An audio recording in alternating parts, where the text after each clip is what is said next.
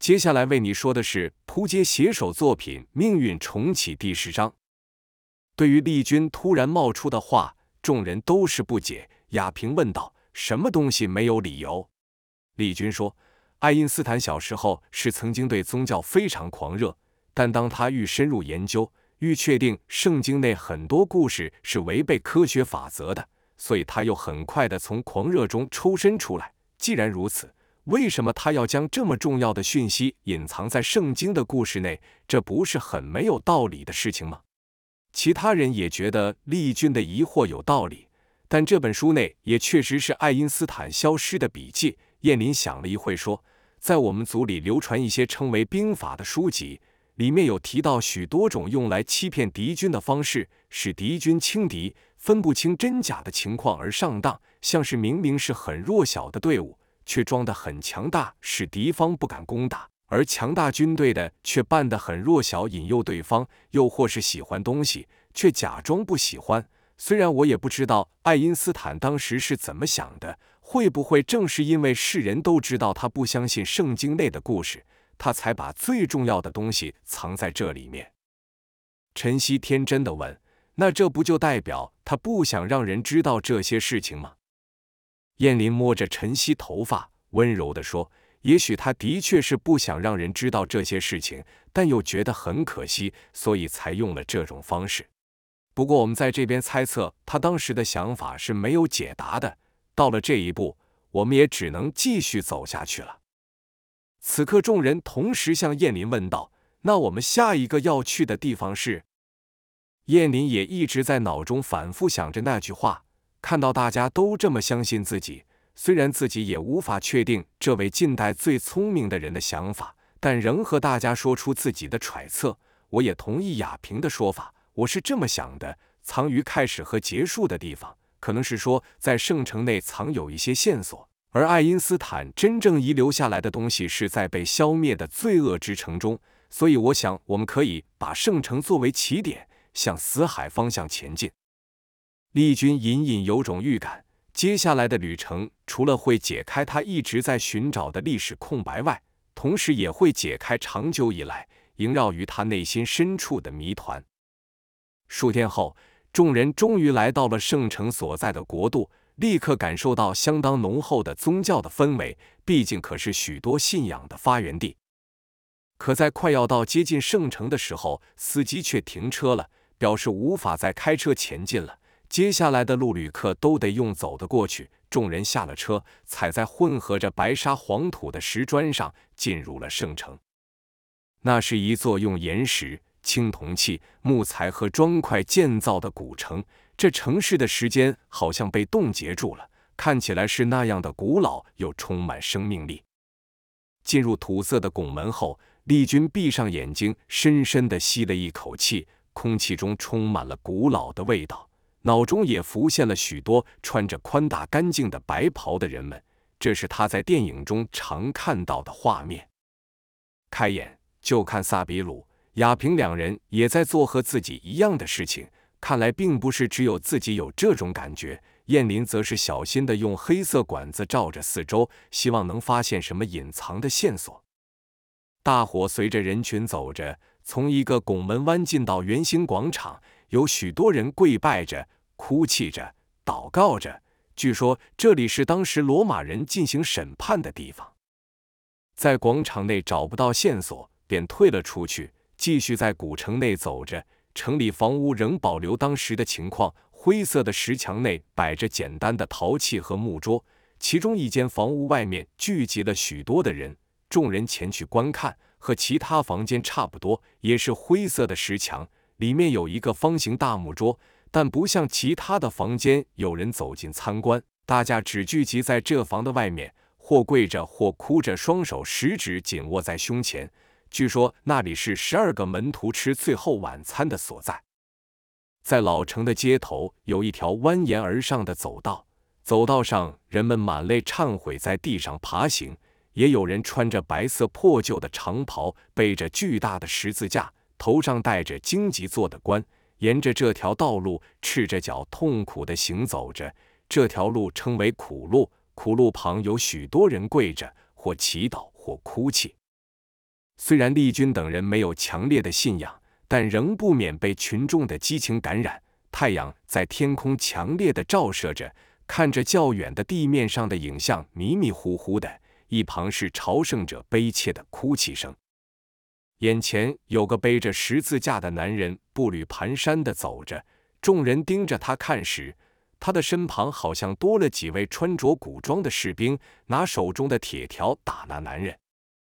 那男人突然往前扑倒。身上各处都刺上了尖锐的碎石。善良的萨比鲁一个冲动就想向前去帮忙，但感到手臂被人拉住，有人在他身后说：“看清楚点，那是幻觉。”萨比鲁才发现自己居然满脸泪痕。见是燕林抓着他的手，萨比鲁用手揉了揉眼睛，再看哪有什么士兵，而那人则是爬了起来，把十字架靠在墙上，在阴影处稍作休息。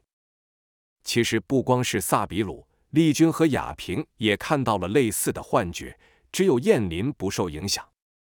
顺着这条路走下去，就到了各个他山，也就是行丁行的所在。这里也是聚集了很多的信徒祷告着。根据圣经记载，圣人就是在这里死亡的。据说此时大地陷入一片黑暗，地面剧烈摇动，宫殿由上到下裂为两半，等等异状出现。丽君和雅萍都听过这个故事。每到一个地方，大伙就会待一会，等待燕林用黑色管子随机着照射着，看是否会出现像书本内隐藏的文字或记号，但到目前都没有发现。接着，大伙来到一面由土黄色岩石堆砌而成的石墙，这里除了对着圣殿膜拜的教徒外，还有几个人拿着武器警戒着。原来这里是基督教和伊斯兰教的分界点，这中间的恩怨横跨了数千年之久，一直到今天，情势仍然紧张。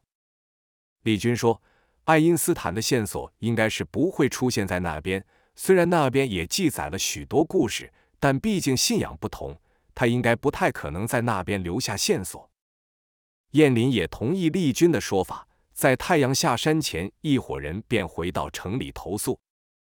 接下来的几日晚上，众人反复的看本子内的记载，是否还有隐藏的文字没注意到，并思考最后那句话的意思，藏于开始和结束的地方，在被消灭的罪恶之城中。数日过去了，却没发现任何的线索，几人不禁怀疑这古城内会否根本不存在什么线索。再说，要真有线索藏在隐秘的地方，古城这么大。还有许多地方都崩塌了，那秘密不就被永远隐藏了？于是大家都认为在这边耗下去也不是办法，决定休息一晚后便前往那被消灭的罪恶之城。夜晚，丽君发现自己又处于不同的空间，此刻他置身于一个广阔的地方，空间内漂浮美妙的水晶音乐，前方只看到一面黄色巨大的东西，除此之外全都是黑暗。但站在黑暗上，感觉却很踏实。往四周看了看，无边无际。丽君没有选择，只能朝前方那面黄色东西走去。走近后，才发现原来那是一面用黄色石砖堆的而成的墙。丽君用手摸了摸，感觉到岩石粗糙的质地，看了看自己的手掌，掌上还沾有一些从岩石上掉落土黄色的泥屑。这好高的一面石墙啊！丽君心想。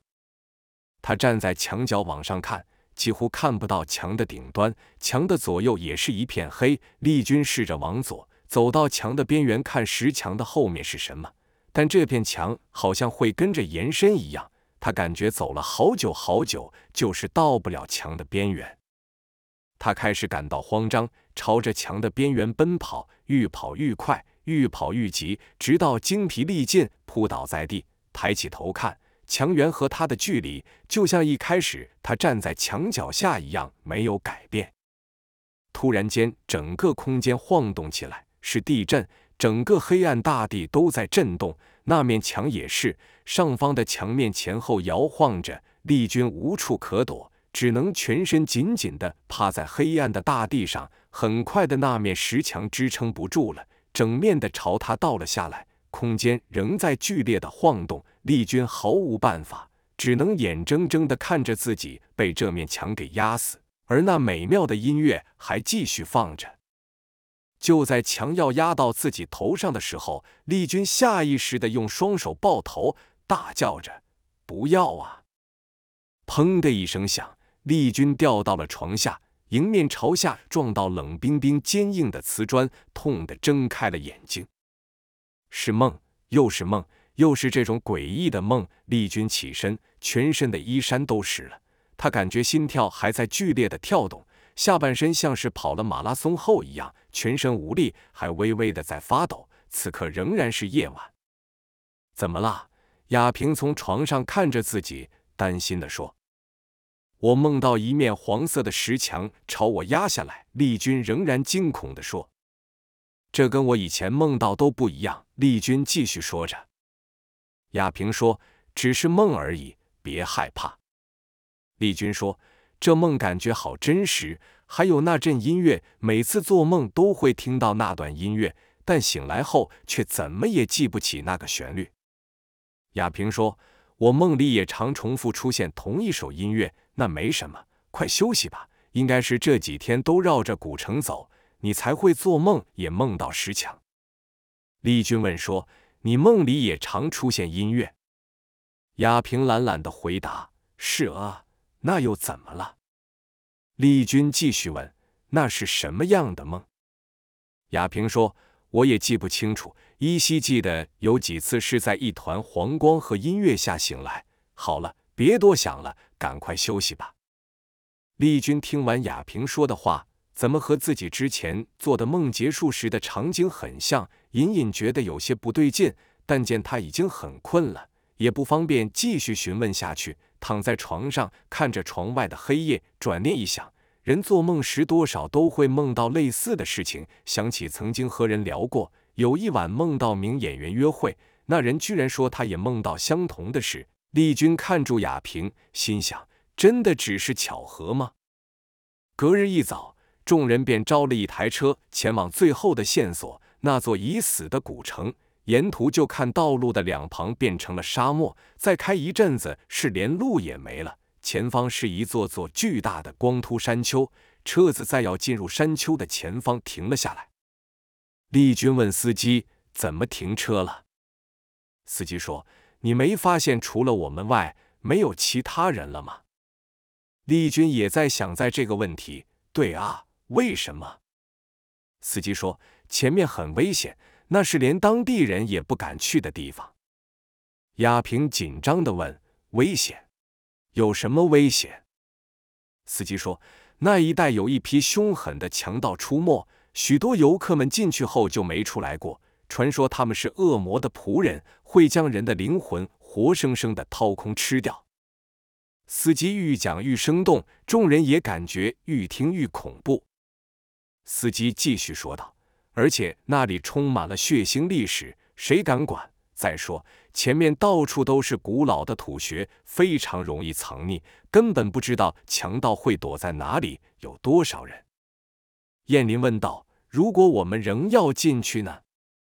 司机说：“那很抱歉，你们只能靠自己走了。”面前是除了一片看不到头的黄土，丽君等人都想用走的过去，不可能吧？燕林则是拿钱给司机买了车上所有的物资。看来燕林已经决定要走过去了，其他人也只好跟着燕林。离别前，司机忍不住叮咛道：“再和你们说一个故事，是我从少数从那里生还的旅人说的。如果你们在黑暗中看到十字光芒，千万不要过去，也不要被他们发现，那是魔鬼用来迷惑人们的方式。祝你们好运，愿神与你们同在。”便离开了。燕林感受到了大家的忧虑，说：“放心吧，我查过了，从这里走到目的地只需要几天而已。”丽君才明白似的，说道：“难怪昨晚你叫我们多准备食物，原来早就想好了。”燕林笑着说：“没你说的这么夸张，我也没想过司机不愿开进去，也没听过他刚才说的事情，只是预先做了最坏的打算，看来是派上用场了。走吧。”在太阳下山前，希望可以找到暂时栖身的洞穴。之后，燕林看了萨比鲁一眼，便往前走了。晨曦紧跟在后，好像只要是燕林要去的地方，不论有多么危险，晨曦都不会犹豫。萨比鲁虽然是个孤儿，但从没想象过自己会置身在这样一片光秃秃的黄土上，感到自己渺小的如地上的细沙一样。燕林看自己的眼神，好像在说：“怎么，这样就不敢跟上来了吗？”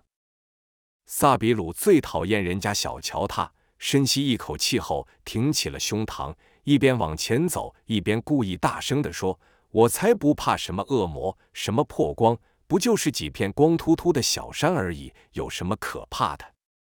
丽君和雅萍看着好笑，众人就这样朝着一片黄沙走去。当太阳下山后，便找个可容身的小窟窿，盖着毛毯休息。夜晚时间，丽君。雅萍和燕林便轮流的警戒着，毕竟在这片山丘后隐藏着什么危险都不知道，尤其是藏在石头阴影下和窟窿深处的毒蛇、蜘蛛等物，要是不小心被咬上一口，可能就会丧命。日出和夕阳的时候是众人赶路的最好时机。接近中午时，太阳高挂在空中，看起来好像比平常的还要大上好多，照得前方的黄土沙漠朦朦胧胧的。有时候甚至会看到前方出现一座旅馆和游泳池。丽君知道，众现象称为海市蜃楼。在沙漠中的旅客，一旦被这种现象迷惑，朝那里走去，将再也回不来。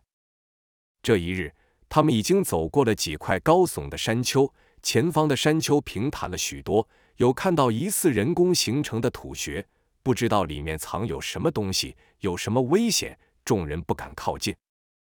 又过了几天，山丘上出现了许多不规则的石柱，有些石柱高度达一个成年男子的身高。众人想到了本子内最后记载的那段故事：罗德的妻子因为没听从天使的劝告，回头看了一眼，整个身体就僵硬了，全身的皮肤像浸泡在硫磺池里溃烂起泡，接着整个人先是变焦黑，然后又变白，最后成了一根岩柱，僵在原地。不同之处在于，丽君等人看到的石柱是土黄色的，不像书上说的白色。空气传来淡淡的硫磺味，这表示众人走的方向是对的，因为硫磺是死海一带的堆积物。众人继续朝这个味道走去，来到一块开阔的地方，地表的黄土一眼望去是数不尽的坑洞，有些坑洞前还有阶梯，周围是土块砌成的矮墙。矮墙前停着越野机车和吉普车，燕林示意不要接近那些坑洞，以免误闯入别人的领地。就在当天夜晚时，众人看到了不敢相信的事情：前方那满是土坑的地方，立起了数个用各种颜色荧光灯装饰的十字。透过微弱的光线，看到那些十字上钉着某种东西，宽宽大大，看形状像是一件件摊开的衣服。众人想起了司机说的话，在黑暗中的十字光芒是魔鬼用来迷惑人们的方式。就在此时，他们听到头上有人说话的声音，一边说一边嬉笑。接着听到把什么东西插在土堆上的声音，然后是一阵欢呼的声音，前方的也传来叫喊声，好像在呼应头顶的人。中间夹杂着是阵阵枪声。又过了一会，上方人说话的声音和脚步声渐渐离去，这些人就像鬼魅般的出现又消失，只剩下那些亮着七彩十字的荧光伫立在土堆上。丽君等人都僵住了，像传说中的岩柱一样，谁不敢乱动。等了好一会，确认上方没有人的时候，众人才稍微松一口气。萨比鲁忍不住好奇心，想看看那奇怪的十字上面挂着到底是什么，便悄悄地爬了出去。待他看到时，他几乎不敢相信眼前的事情，由于太过震惊了，无意识地叫了出来。虽然很快地用手捂住嘴巴，但还是发出了声音。他整个人呆住了，就这样看着上方，目光中尽是恐惧。丽君等人不断招手示意，叫他快躲回来。但萨比鲁的眼神就这样呆呆地望着上方。此时，上面又传来了人说话的声音和移动的脚步声。萨比鲁却还在原地。丽君眼见来不及了，便爬出去想把萨比鲁抓回来。然而丽君一出去，也忍不住回头去看，这一看也和萨比鲁一样，给定住了。十字架上挂住的不是人的衣服，是一张完整的人皮，有头发，有脸，有身躯，眼睛的地方被挖空了，放住二颗红色的灯泡。除此之外，什么都没有。上方的人似乎听到了动静，便到土丘的边缘往下看。丽君硬拖着萨比鲁回去凹洞。但已经是来不及了。上面的人已经看到了他们，只听他们大声的喊着听不懂的话，从声音的语调上，应该是叫他们出来的意思。丽君紧张的和其他人说：“刚刚看到的景象，被抓住的话，下场可能也是如此。”上方传来激动的叫喊声，听其中一个脚步声是往回走，可能是要绕下来抓他们。前方窟窿还没人出来回应。但上面也都竖立着魔鬼的十字。燕林知道现在只有两个选择：如果对方手上还有枪，冲出去就是死；可继续待在这里，很快就会被发现了，做成下一个人皮。借着微弱的灯光，可看到两侧的窟窿地中间还隔着一条小路，只能赌一赌了。燕林说：“冲过去！”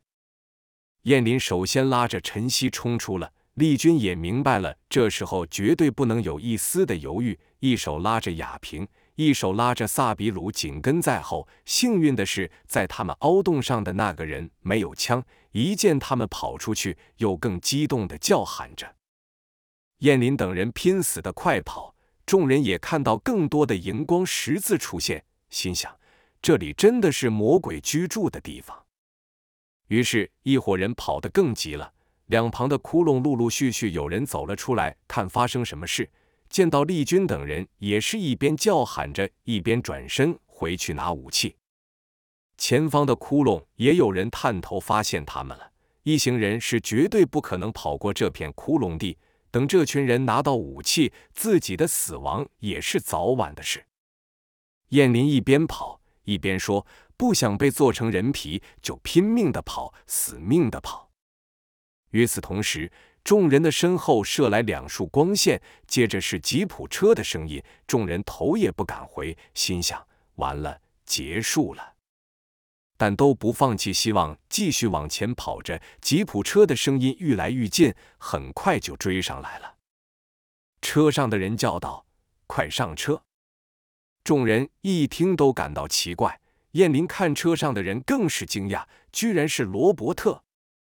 大伙也没时间犹豫了，纷纷爬上了车。罗伯特催促的马力开去，叫骂声、枪声等的声音也纷纷从两旁传来，空气中的硫磺味也愈来愈重。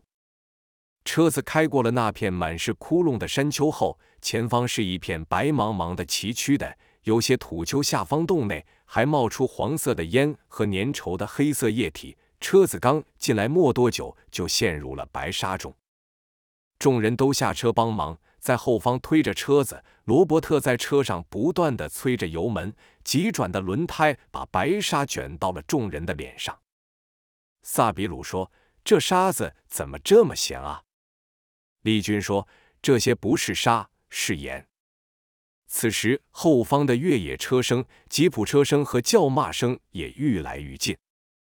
丽君说：“我们来不及了，怎么办？”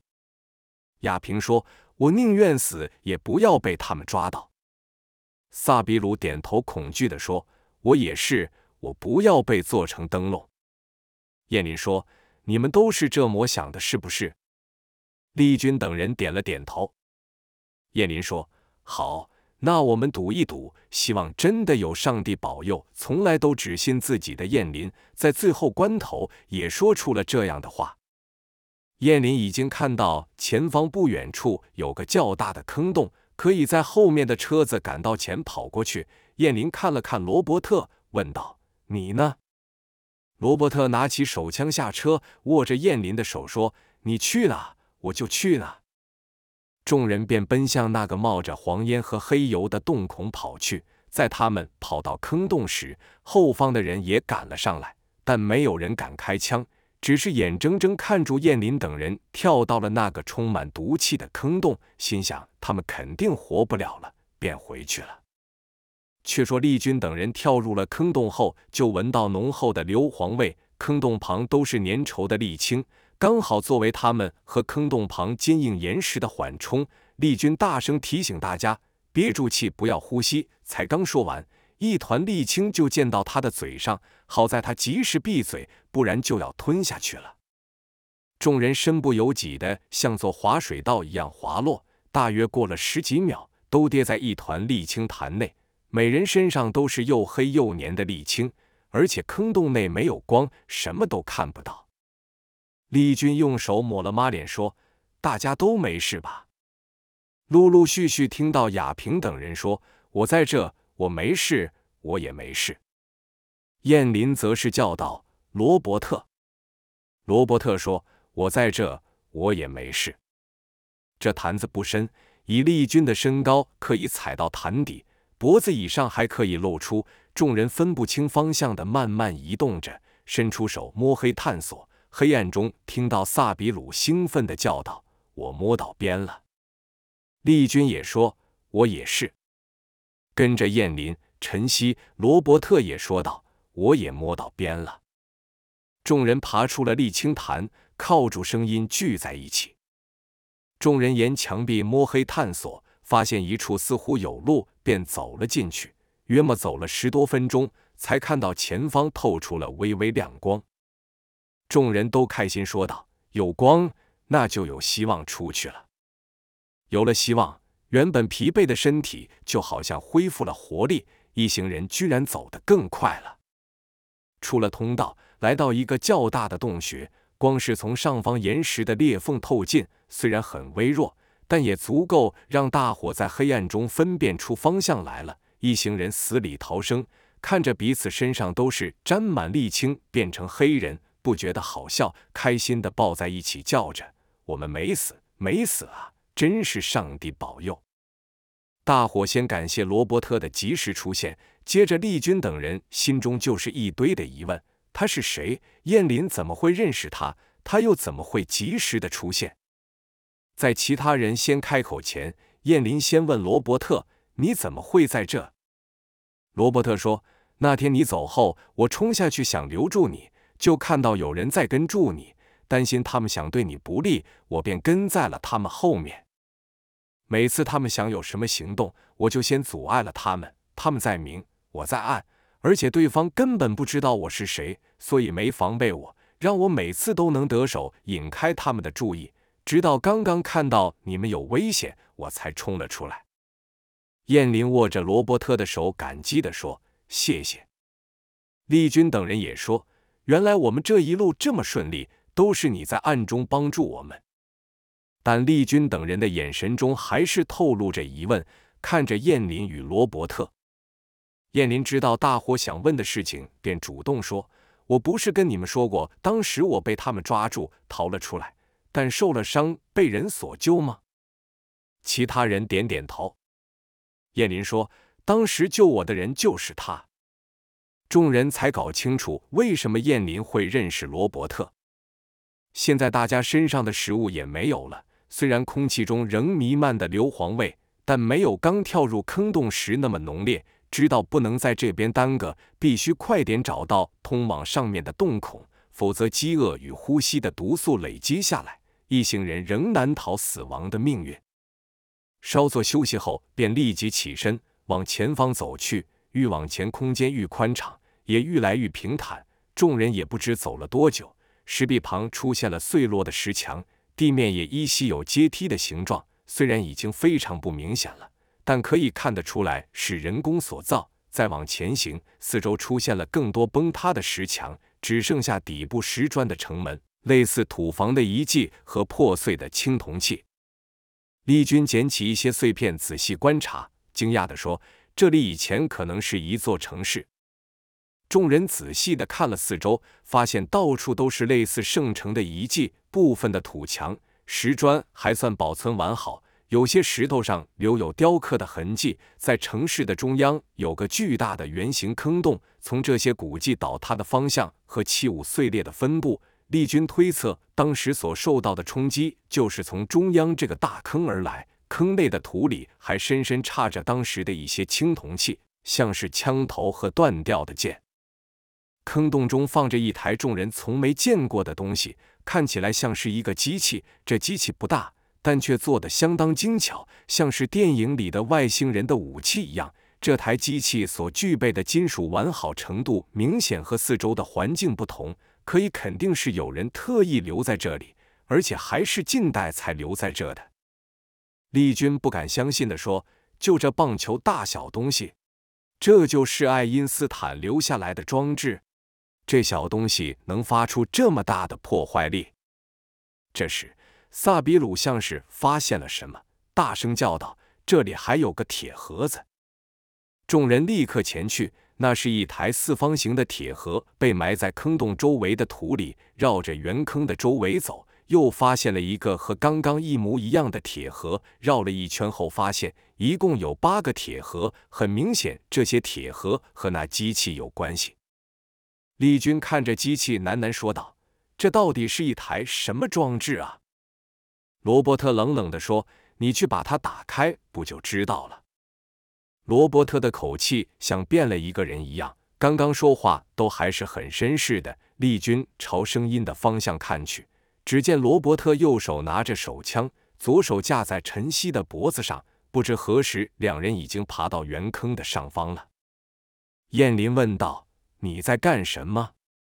罗伯特说：“我只想请你们打开那装置，看看哪玩意到底有什么用而已。”同时用枪抵了陈曦的头一下。燕林忍住怒气说：“你到底在做什么？”罗伯特向后方叫道：“出来吧，他们已经找到那台机器了。”从洞口后方走出来的两人，居然是肖恩和贝利。亚平不解地说：“你们是一起的？”罗伯特不消地说：“你说呢？”燕林又道：“这就是你救我的目的。”罗伯特说：“当时我们已经失去了他们的线索了，但我们知道你能带我们找到他们。你看，你做的不是很好吗？不但找到了你的伙伴，还发现了我们长期以来一直寻找的容器。”看着燕林的脸，罗伯特更觉可笑，说：“你以为世界真有这要巧的事情？当你逃跑的时候，外面刚好有一台车，刚好那个人还愿意救你，你也真够天真的。”丽君不明白的问道：“你们是谁？”罗伯特没回答。此时，肖恩和贝利也已经走到圆坑上，举着手枪，各自对准了目标。罗伯特说：“闲话家常就到这了，现在你去启动这玩意。”罗伯特指的是丽君。丽君说：“如果我不愿意呢？”罗伯特在晨曦的脚边射了一枪，威胁道。那我就一发一发的射向这小女孩的各个部位。接下来，肖恩会射向另一个。接下来是贝利。丽君恨恨的看着这卑鄙的家伙。罗伯特像是已经主宰了这里的一切，命令丽君说：“去。”